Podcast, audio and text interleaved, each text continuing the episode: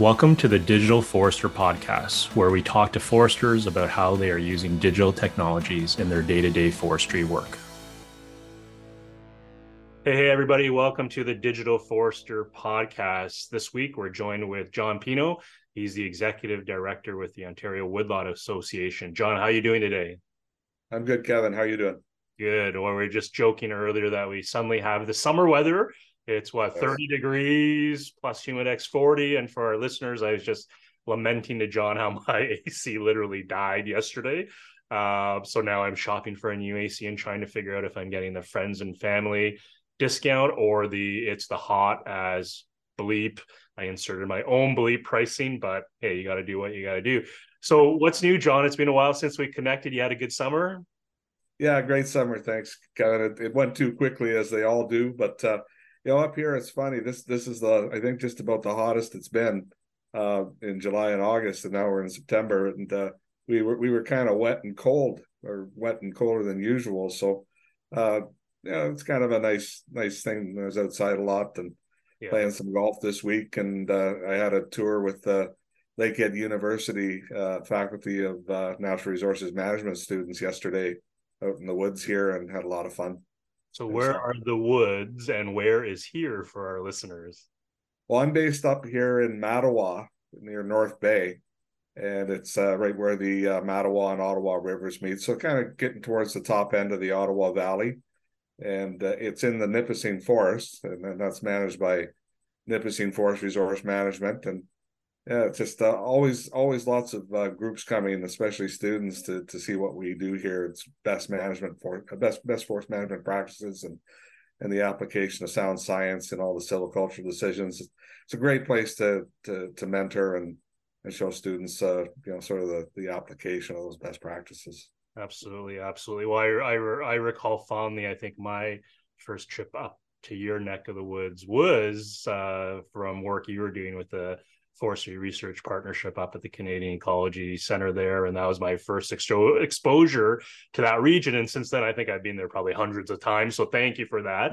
Um, and so this is going to be a fun conversation because for our listeners, um, John, you've worked with what FP Innovations, you worked with Canadian Institute of Forestry, um, you're, you're a professor at Algonquin College, um, you know, you're part of the Forestry Research Partnership and innovate. We're probably dating ourselves now, and some listeners I know are laughing right now.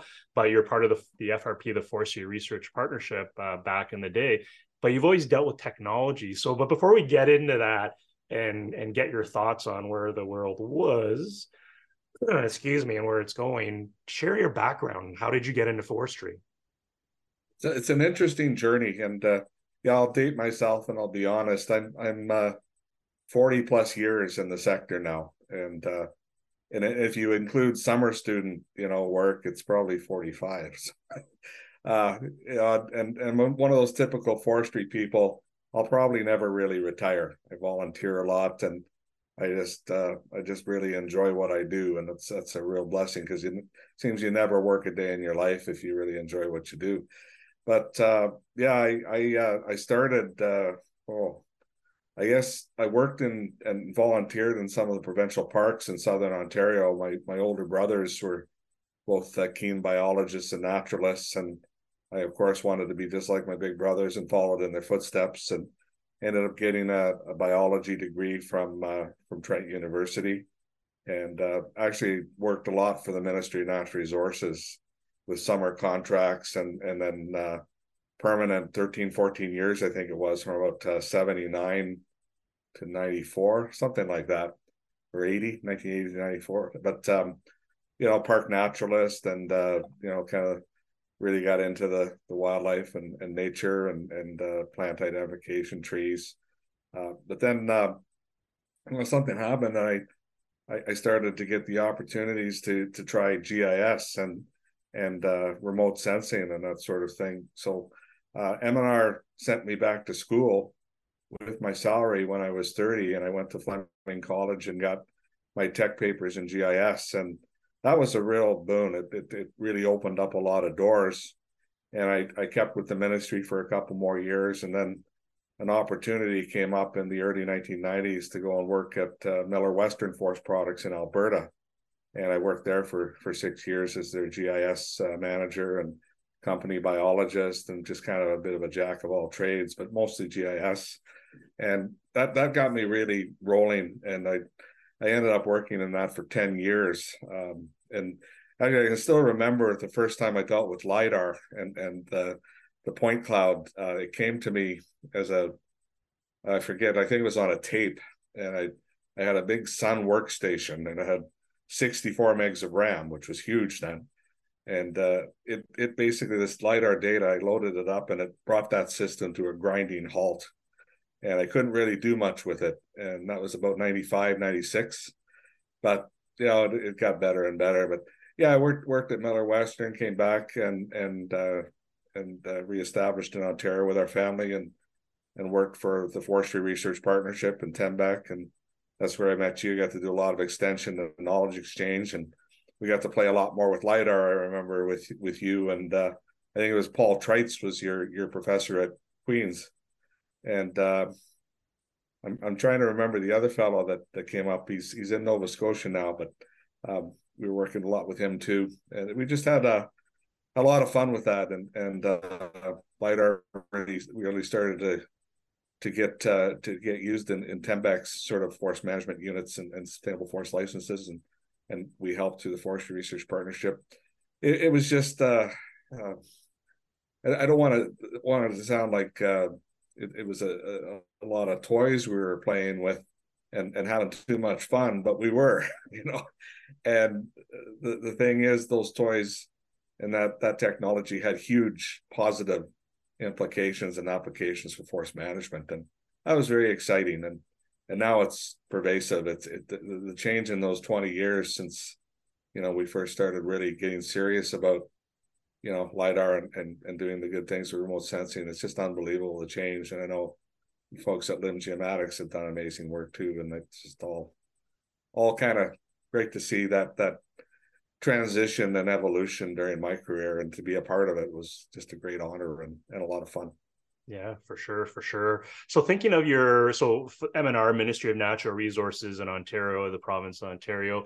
So thinking of that experience and then the one you had at miller western on the the i, I joke sometimes the dark side the private sector side which i'm, I'm part of. Um, during that time you know aside from lidar which I, I definitely want to pick your brain a bit more about um, extension work and you know the toys and and I believe there is uh, merit, um, especially in the, the the forest forestry space. But thinking from a technology point of view, if you were to kind of take lidar aside, and then uh, I was chuckling when you're like back in '79, I was doing this. I think I'm like, I think I was four years old based on that math, and I thought we were closer in age than that. But okay, so we're we're still maybe a slightly devi- deviation uh, uh, from that that bracket, but same same grouping there. But from a technology point of view, keeping lidar aside, was there a a moment in time that was prior to this lidar transformation another uh, set of technology that really from your seat you're thinking back um, you would say wow that that was another game changer for us as foresters yeah yeah and, and, and that's that's a really good question and i i would just say the use of geographic information systems and remotely sensed images and that in a in a modern way and, and what we take for granted now. I, I was I was in on the ground floor of that and it was it was interesting when I was with MNR. Uh, there was there was no GIS except a, I think a pilot kind of project out of our Timmins district office, and I was a little bit party to that. Uh, right around the time that that like I say, the MNR sent me back to to Fleming College to get my my GIS papers. Um, but you know, GIS was really new and and different and exciting. And of course, I forgot to turn off my phone. I'm sorry. Um, it was it was exciting, new, different, but scary to some. And and you you hear things like, "Well, we're not going to have jobs anymore. There's not going to be a need for anyone in in the bush." And to this day, I still hear that from every time a new technology comes out, and I kind of call BS. You know, it's just not true. We're always going to need boots on the ground and people that know what's going on in the forest and that sort of thing. They'll just be using different tools, and technology when they go. But yeah, I, I think back to the I guess it was, you know, kind of the well, I, I guess the late 1980s, 90s, early 90s, and uh, GIS was a scary thing to a lot of people, or just you know not not really well understood. And you got you got the other kind of group that thought, well, it's just you know basically automating or you know creating digital maps, which was far from the truth. I mean, that's the the output, the product of of GIS analysis and that sort of thing. But you know, the thematic maps, the overlays, all the the analysis you could do was tremendously powerful, and that that wasn't really apparent to a lot of folks in forestry.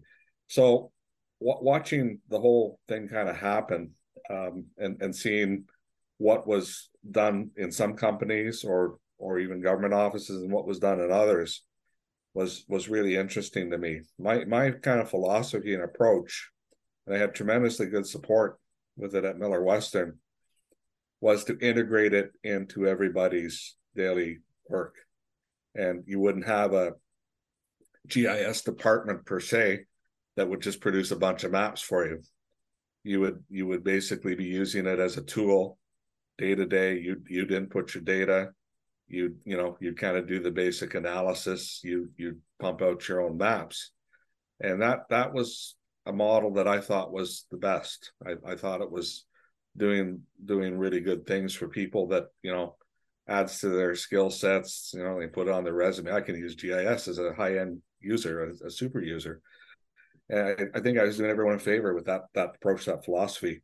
Other companies I saw they'd have, you know, 5, 10, 15 people in in GIS departments that would do it all and be like a big black box office. And I just didn't think that was the way to do it. So yeah. Uh, long long and short of it is um, we implemented a really powerful integrated GIS that had tremendous end user options and capabilities.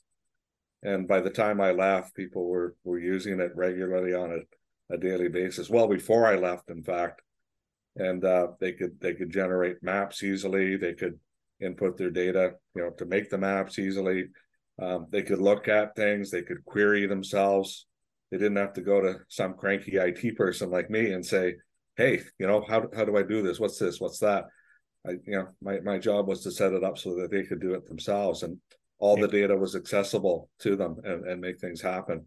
Yeah. And that was that was a huge, powerful sort of it was a paradigm shift, and, and, and that's an overused term, but it was. Um, it, it really was a game changer for everyone, and it, it set the stage for, uh, I think, much better forest management planning, operations, and silvicultural uh, tracking and and uh, and monitoring that sort of thing. For sure, and it was exciting, and and I'm very proud of that legacy. And I know Miller Western to this day, I think, has a very powerful GIS system. Although I've been gone twenty plus years from from there.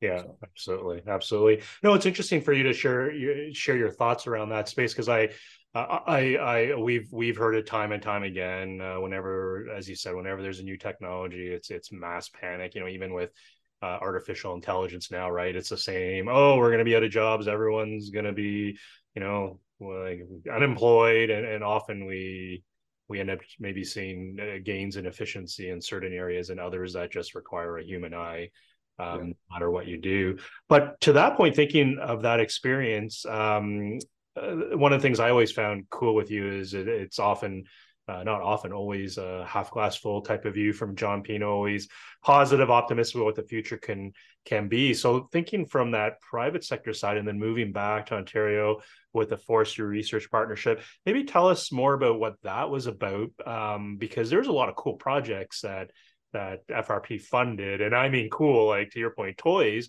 But maybe introduce us to what FRP and Tembec and and others are trying to do, and maybe pick one or two like super cool projects that you still think fondly fondly about now. Yeah and and it's it's it's a really good sort of uh transition into into that sort of uh thought uh thought area and and, and explanations. Because so much of what we did with the forestry research partnership was that same philosophy that uh, i brought with me uh you know from miller western to get things into the hands of the foresters, the forest technicians, the everyone that was you know basically managing the forest or in in some way or another involved in you know planning practice operations whatever.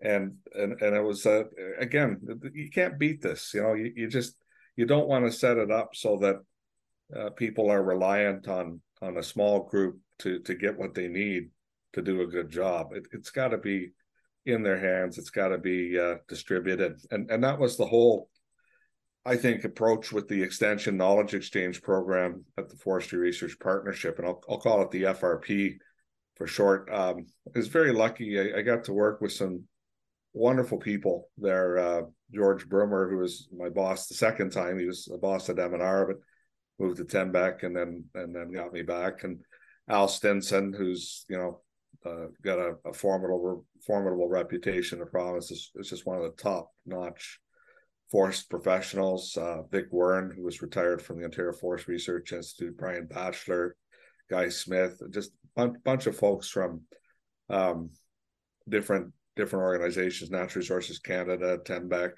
Ministry of Natural Resources, thinking uh, Ken Durst from Tembec, who was really instrumental in, in getting LIDAR actually flown for some of the units up in the north. It, it, it was it was um, heady days i called it. I wrote an article in the forestry chronicle about about everything and it's uh, it's serving in my memory to kind of to kind of bring it all back. But yeah the idea was get this out there and and um, I, as extension manager for the the forestry for the frp um, that was that was my number one goal. And very often it involved and it, it made it easy for me is just connecting the scientist, a willing scientist or researcher directly with the operational people. And I kind of, you know, I, I, kind of almost eliminated myself as, as being the the communications trans, transfer person and it losing something in that, you know, in that connection. When it when it was direct, the scientist and the researcher to the operations people, it it was much better. And they uh, they were far more receptive, far more likely to use it And, you know, some some people resisted things. Some people would, you know, say we're too busy to try this, or you know, we've got, you know, we got to get wood to the mill, or do this, or do that. Um, that's uh, one of my favorite cartoons. Is uh, I put it in just about every presentation. I probably overused it for the last twenty years, but it's uh, a bunch of cavemen with a wagon they're pulling, and the wagon has square wheels, and they're, you know, obviously it's not moving very well. And another caveman's holding up round wheels and the caption is, "Well, we're too busy," you know, um, and and that's that's what happens. Um, you, you got to take that time to learn and and try new things, and then guess what? You find out, oh, this saves me a heck of a lot of time. Uh, I'm glad I got it, and I can focus on other things and often more important things. And I'm not saying you know all people were like that, but it, it tended to be a bit of a mindset.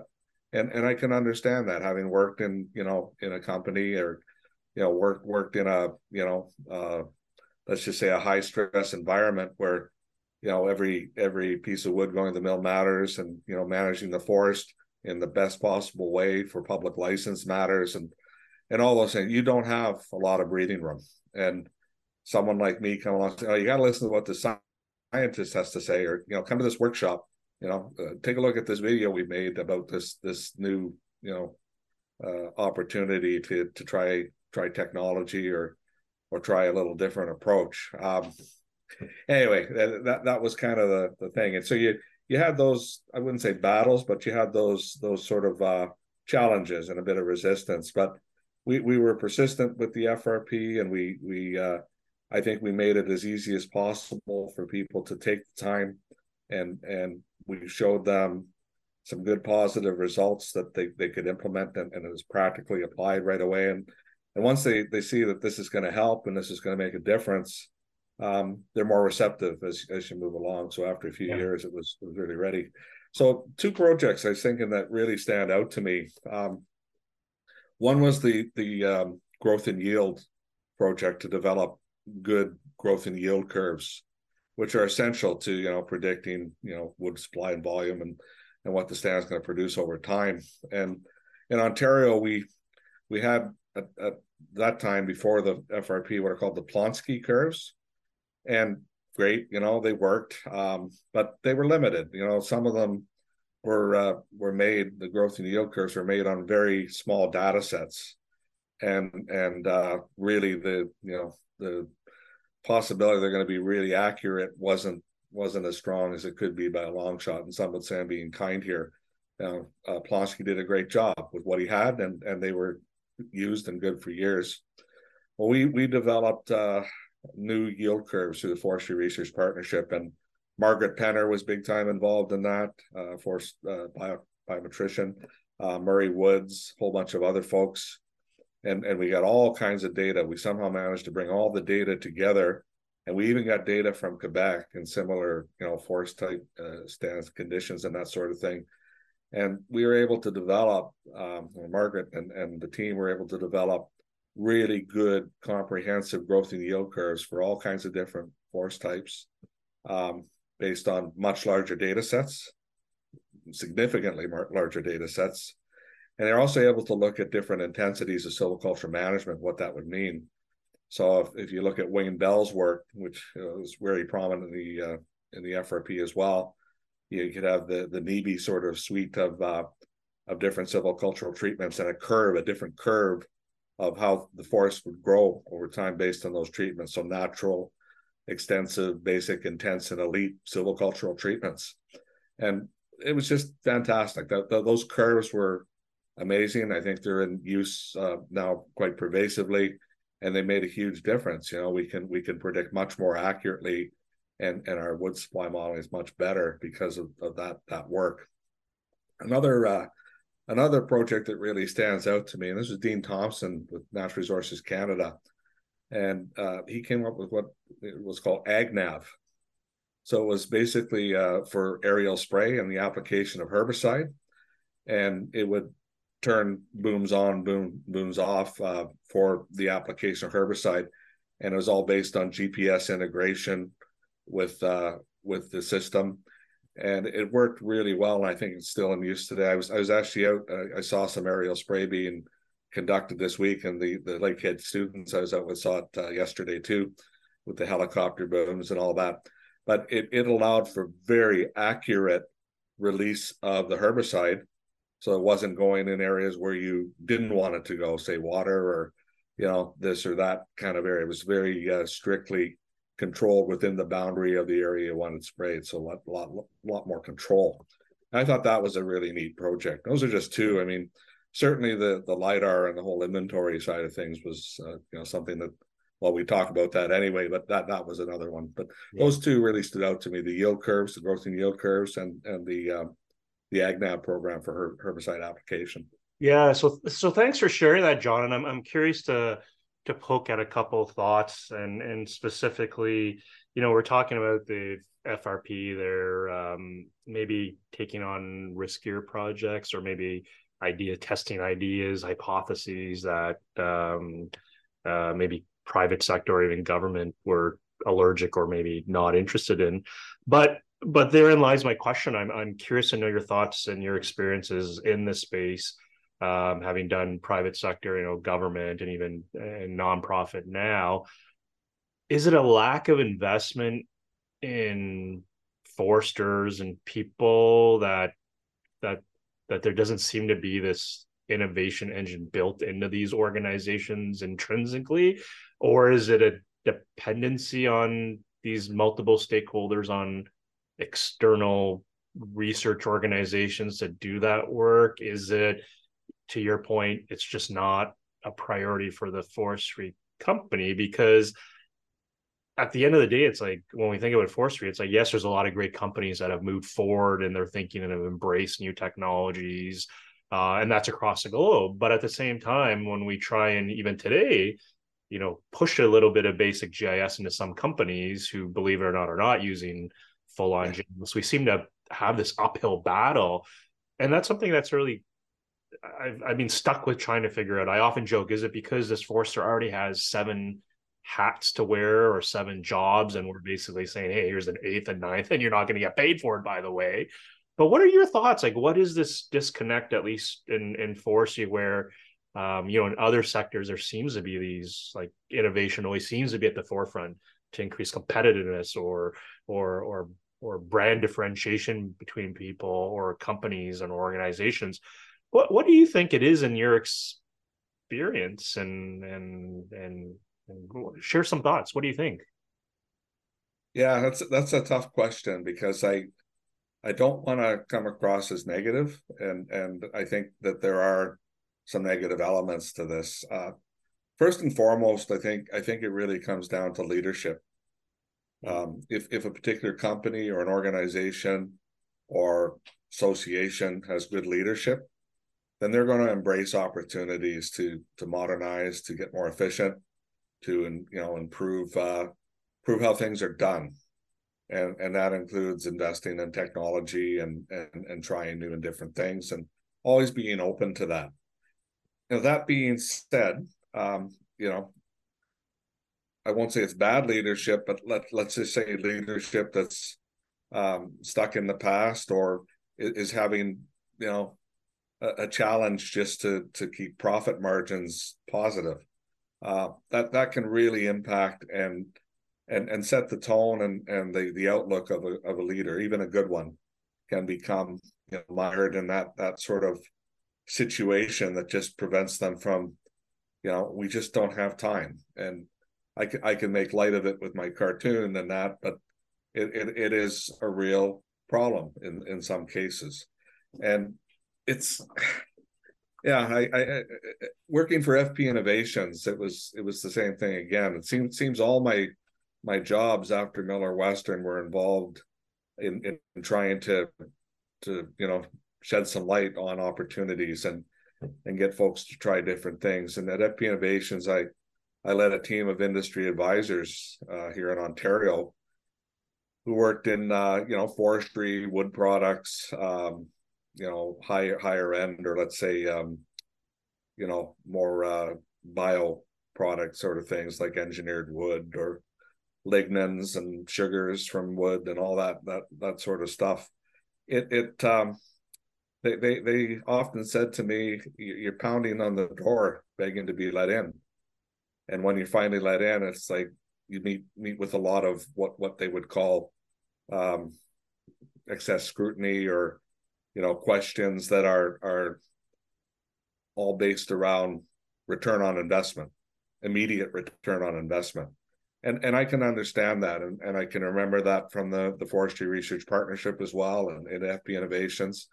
Um, everyone wants to know if, if you're especially if you're in industry what the return on investment is. How how does this basically help my bottom line? And and too often it was in the immediate term, and and we'd have to sell something that was longer term. So that makes it tough. Um, it, it just I, I find that forestry, you know, the markets can really play a role in in how willing folks are to to try something new. Again, back to the profit margins. If you know lumber's in the in the tank and pulp is in the tank and everything's kind of just not making money, um, they're gonna good luck. You're you're just not gonna be able to sell anything new or different or or try and get any sort of investment. Um, it's it'll be really really tough to do that.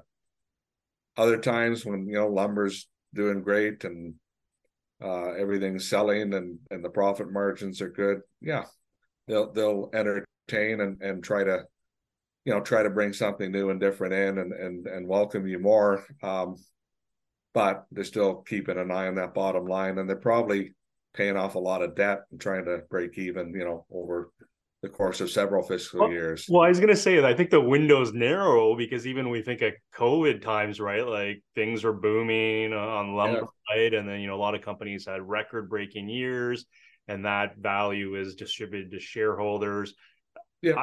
I didn't necessarily see it like they're still on their fiscal years, right? So one might think, you know, when times are bad, it's like in the current fiscal year, right, everybody, we need to like, you know, tighten up, sharpen the knives, like tighten things up. But then when things are booming, the opposite doesn't happen where it's like, all right, folks, it's like we're having a great year. It's like, let's open things up and maybe chase things. It almost seems like it's it's always swinging in the when times are tough, let's sharpen, but when times are good, uh maybe yeah. there's something that comes, but but that's business. Yeah. So and, and I hope I'm not over simplifying this. Um, you know, the the the business side of of the equation is is a tough tough part of the business. It's it's the you know and and you know I don't have to live that. Well, I live it as a you know as an executive director of a nonprofit at a small scale, and that that's another story altogether. You know, cash flow and and uh, making payroll can be challenging sometimes, and you're always you're always trying to you know make things stable.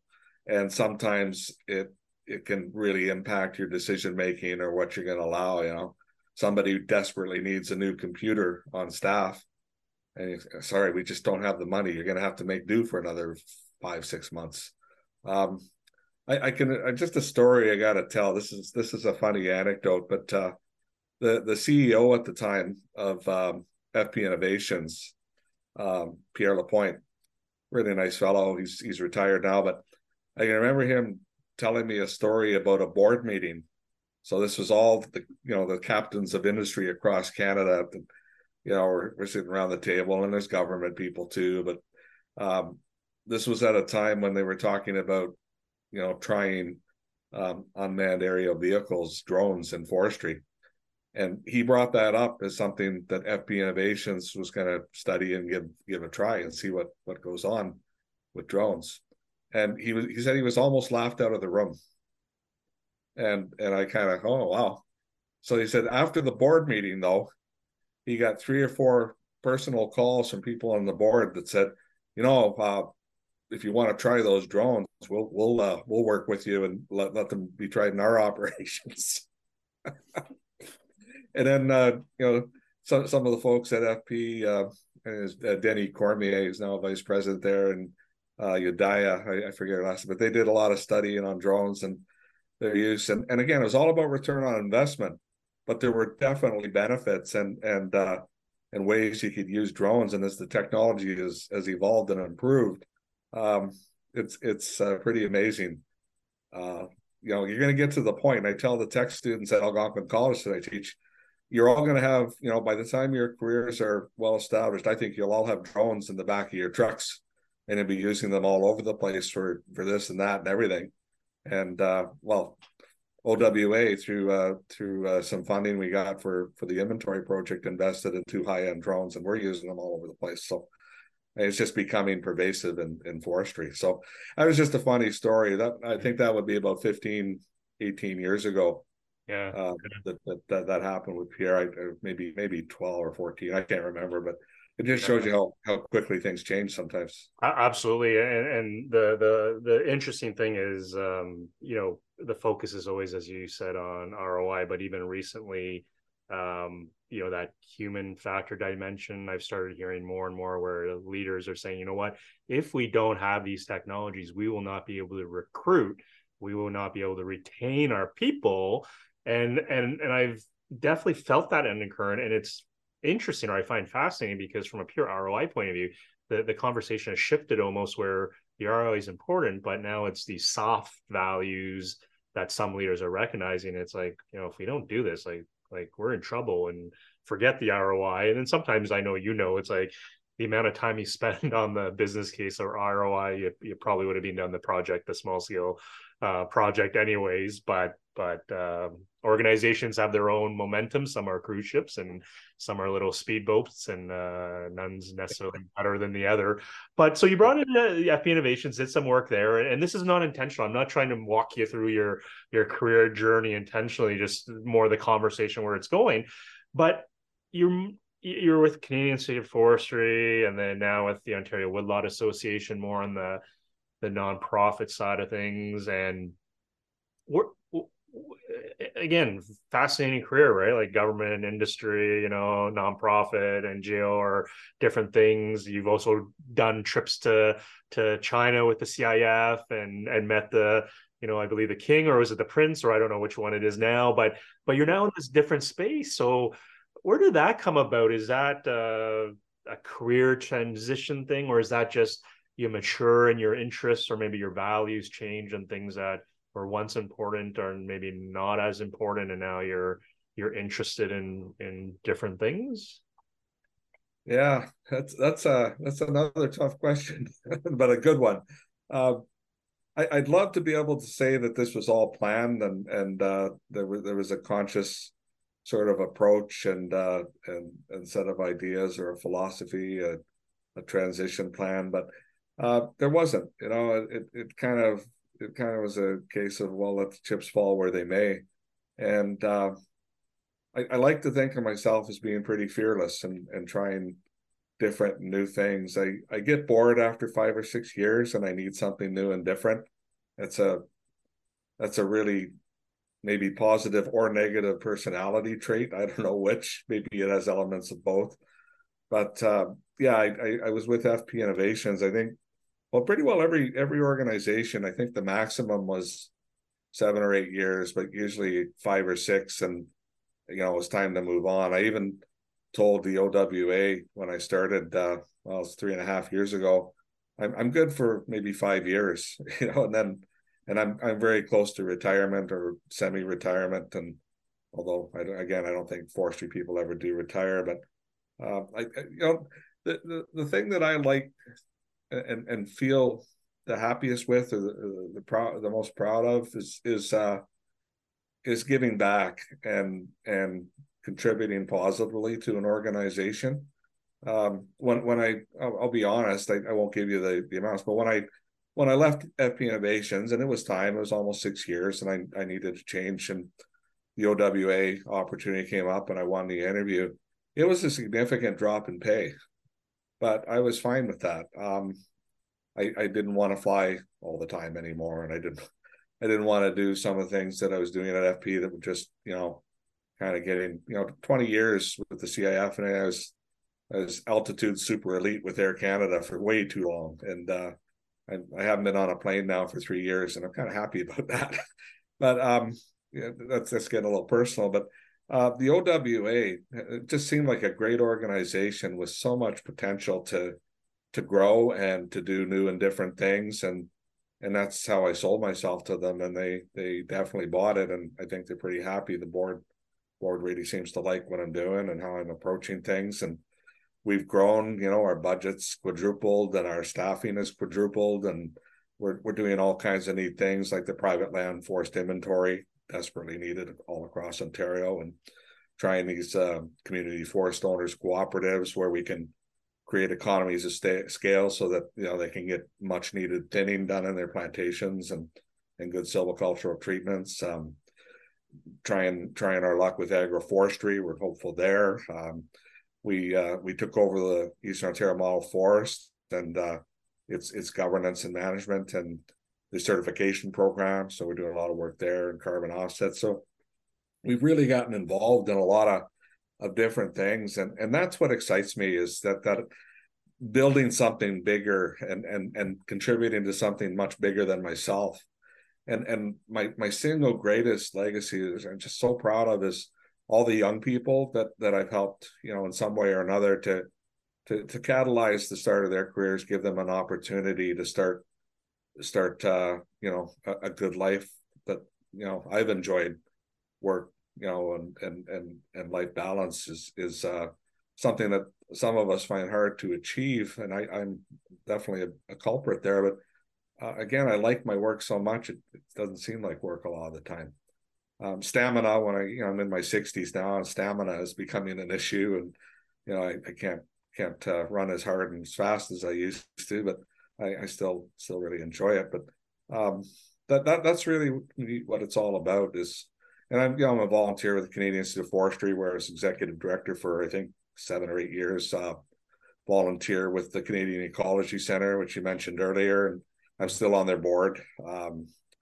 I volunteer with the Friends of the Petawawa Research Forest. So I just love that place. I could I could pitch a tent and live there year round. Like if my uh, my back would let let that happen, I I guess I'd need to have a good a really good mattress. But anyway, um, you know, all those organizations that that uh, you know, it's, it's kind of joking. All my friends are forestry too. Um, you know, it don't you know at this point you're not in touch with too many too many of your uh, really old friends from uh, from high school, that sort of thing. But saying all my friends are forestry, and and there's never a shortage of things to talk about. Not just forestry either.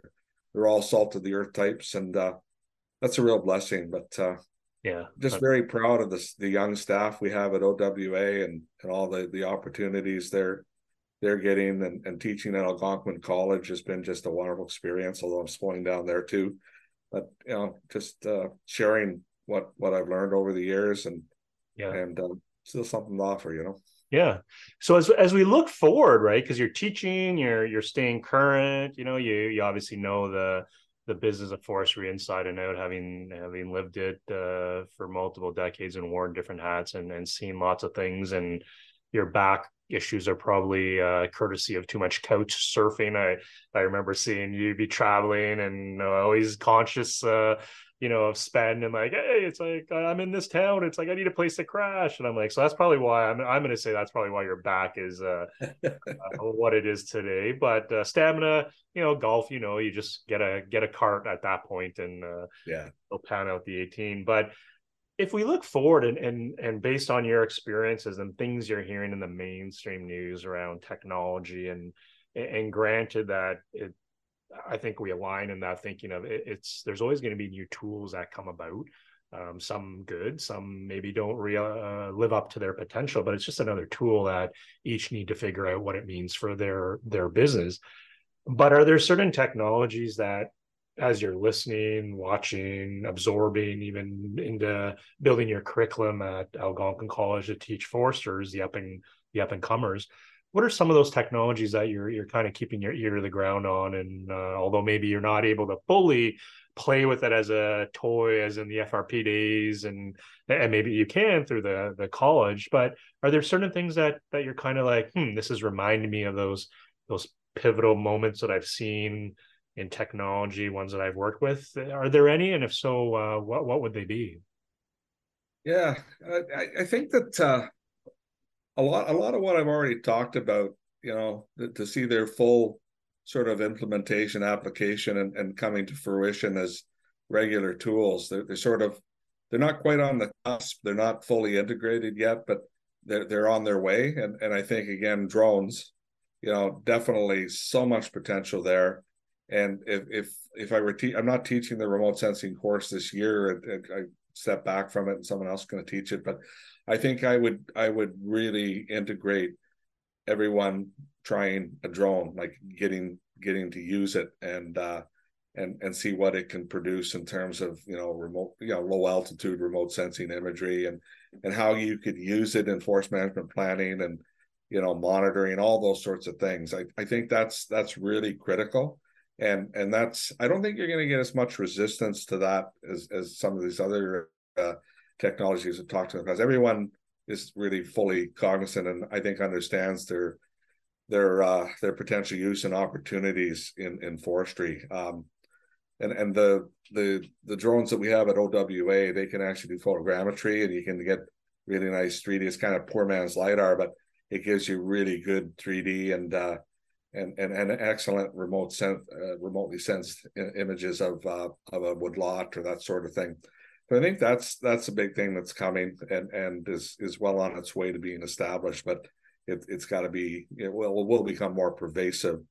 I, am really impressed with the use and, and integration of um, GIS into our everyday uh, sort of technologies like phones and things. Like, you know, I've got Avenza, which is a you know an app that uh, that I think is pervasively used in, in forestry uh, now, or, or is, is, starting to be. And uh, you know, you can basically get a georeference PDF or TIFF, and it it integrates to the, the GPS on your phone, and you can see where you are um, in any given forest stand if you've got that that that georeferenced map on a PDF, that sort of thing. And we were doing a lot of lidar calibration and validation plots using Avenza, but we Bluetooth a um, uh, a very high end GPS, and we bought five of them for OWA, or I don't know, three or five of them. But they're they're uh, really handy. You can you can Bluetooth them to your phone and your sub meter, so your plot centers are really accurate, and you're collecting that calibration and validation data for the lidar, and uh, and it's really um, really working well. So so that sort of technology, you know, um, I, I, don't think I even pulled out the old GPS units at Algonquin College this year. We just used, I said, hey, everyone load up Avenza. And, you know, nine students out of 10 had never heard of it. And now they, they think it's the, the best thing since buttered bread. So, you know, opportunities like that. And I see old timers well, they're younger than me. Actually, I shouldn't say that. they're they're they're using Avenza, and uh, and I'm like, wow, that's great to see. So, you know, younger guys than me, 40s and 50s, using Avenza, and and and they're you know not you know uh, navigating around and and finding you know uh, forest stands and and walking into the middle of them. It's just it's totally changed things. I mean, you still need to know how to use a compass and all the traditional tools. Like make sure that that's driven into their head. We we, we make sure of that because sometimes you know your phone runs out of juice or something doesn't work and you know need to know the old tools too but um I, I, think that's that's really critical the one thing i wanted to talk about though kevin was the uh the whole lidar scene and and i think its potential is is suddenly being discovered and i'll give the owa our organization credit and uh ben gwillim and Sinead Eggett, who work for us as uh as the inventory sort of gurus, uh, Ben more on the you know the modeling and and uh, and analysis side with the lidar and Sinead on the field data collection as our operations coordinator.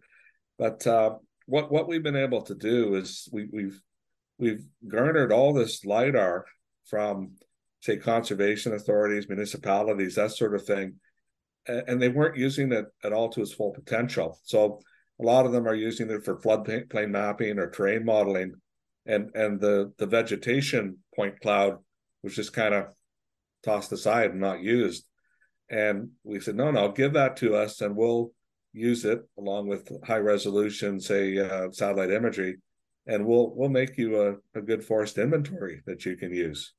And they loved it. We did a pilot project in the United Counties of Prescott and Russell, and then uh, then down in uh, South Nation Conservation Authority, South Nation Conservation, and and we're moving steadily west. And a whole bunch more. Uh, the, the, idea is we're going to do the whole province private land forestry, uh, private land, uh, privately owned forests for the, the whole province. And uh, Environment Climate Change Canada and other partners have have funded us to be able to do this, and and that that's exciting. I think to me, the the use of this lidar data to its full potential or or much much greater potential is something that's really uh, starting to happen, especially for folks that uh, you know that that own uh, their own woodlots or you know municipalities, and we don't count municipal land or or uh, municipal forests as as crown land. It's really privately owned, and the conservation authorities and their catchment areas and that sort of thing.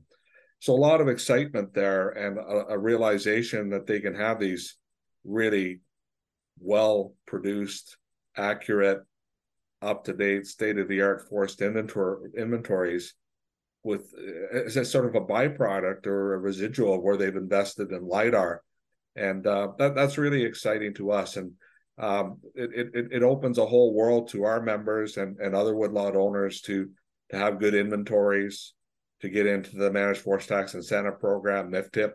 Um, it gives the forest service providers that that uh, work with private forest owners and our woodlot owner members um, more more data, more information to help them do the planning and, and management on behalf of the uh, the woodlot owners. So everyone's benefiting, and it, it's more a case of better use or more complete use of something that's there, and uh, it's coming into its you know its full its yeah. full opportunity spectrum sure. there.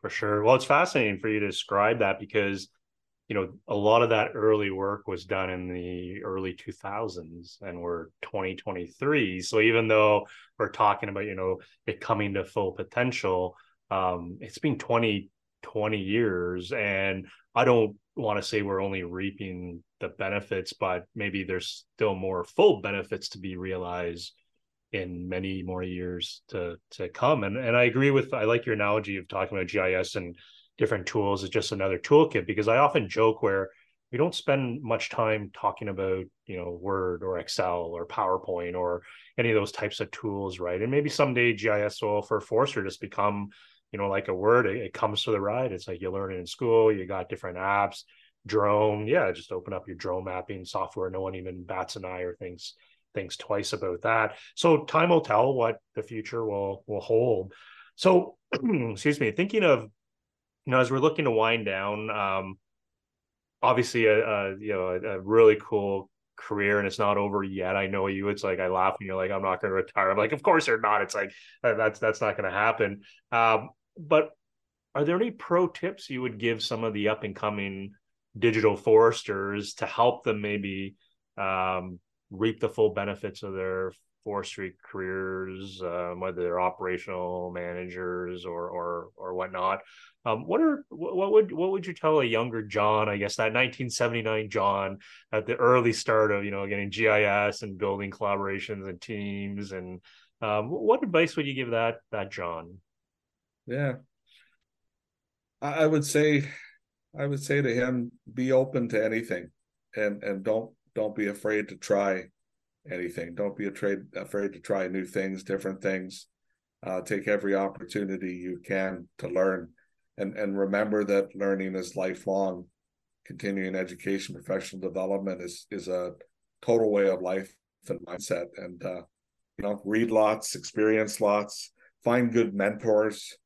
You know, um, a lot of this I did, I, I feel I feel it's you know, um, I don't know if anyone told me this. I mean, my my folks were really good. My my brothers were good role models. Uh, they just said, "Yeah, make yourself happy.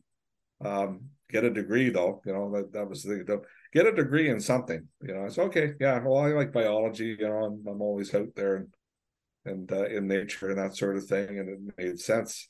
Um, but yeah, good good uh, good mentors. Um, kind of a fearless attitude of trying anything new and different. Don't be afraid to make mistakes um, and and mess something up. You know, you can always okay, that's enough of that. I'll try something else, and and that's cool too. Um, I think the other thing I'd say is is don't be afraid to move around.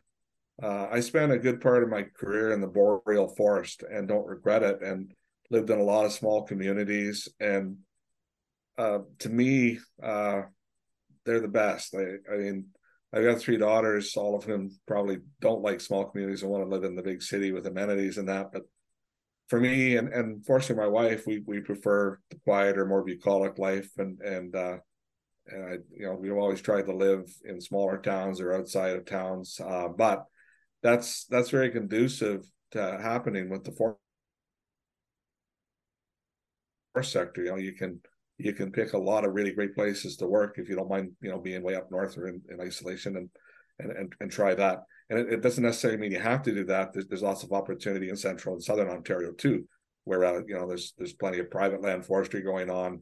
There's uh, sustainable forest licenses right down, you know, to kind of the, the north end, uh, not, not too far north of Toronto with the, the, uh, Nipissing forest, of course, and, um, uh, Westwind and the, and the forest down there, French River, that. Um, but yeah, there's just so much opportunity in private land forestry all over, you know, southern central Ontario, um, and more in the crown land forestry. But don't be afraid to to to move around, try it. I, I remember for a few years, everything I owned was in the back of a little half ton truck, and I went from contract to contract uh, in the summer and and and uh, during school years, and then for a few years after before I got a permanent job. And uh, it's it's fun. It's it's an adventure, and um, I, I think you're better for it. Sure, for sure. Well, hey, I, my stuff might be in the back of my car as my AC is broken. I might be sleeping in it with the the, the electric vehicle running there. But uh, thanks for sharing that. You know, pearls of wisdom uh, for sure. And I and the reason I often ask that question to all the guests is that 99% of the time the answer has nothing to do with technology which i find fascinating. It mm. comes back to people and their networks and relationships and um uh, just, just fascinating from that point of view. So as we look to wind down john i know obviously you know i don't have to to ask. I know uh, eh, you're open to anyone reaching out. Um mm-hmm. this is part one for our listeners of two. Um john's john's joined us on this podcast and then uh, ben gwillim um, who who is boots on more boots on the ground, maybe more doing or scurrying around doing a lot of these projects. He's going to join us on part two and, and dive into more on the technologies and the the boots on the ground type of work that the Ontario Woodlot Association is is currently involved with, and that that'll come a couple episodes later. But for those folks who want to reach out to you and just either to chat or maybe uh, old friends and say hello or or people looking for someone to help them, uh, you know, build networks and collaborations or accelerate who knows what initiatives. What's the best way for folks to to get a hold of you?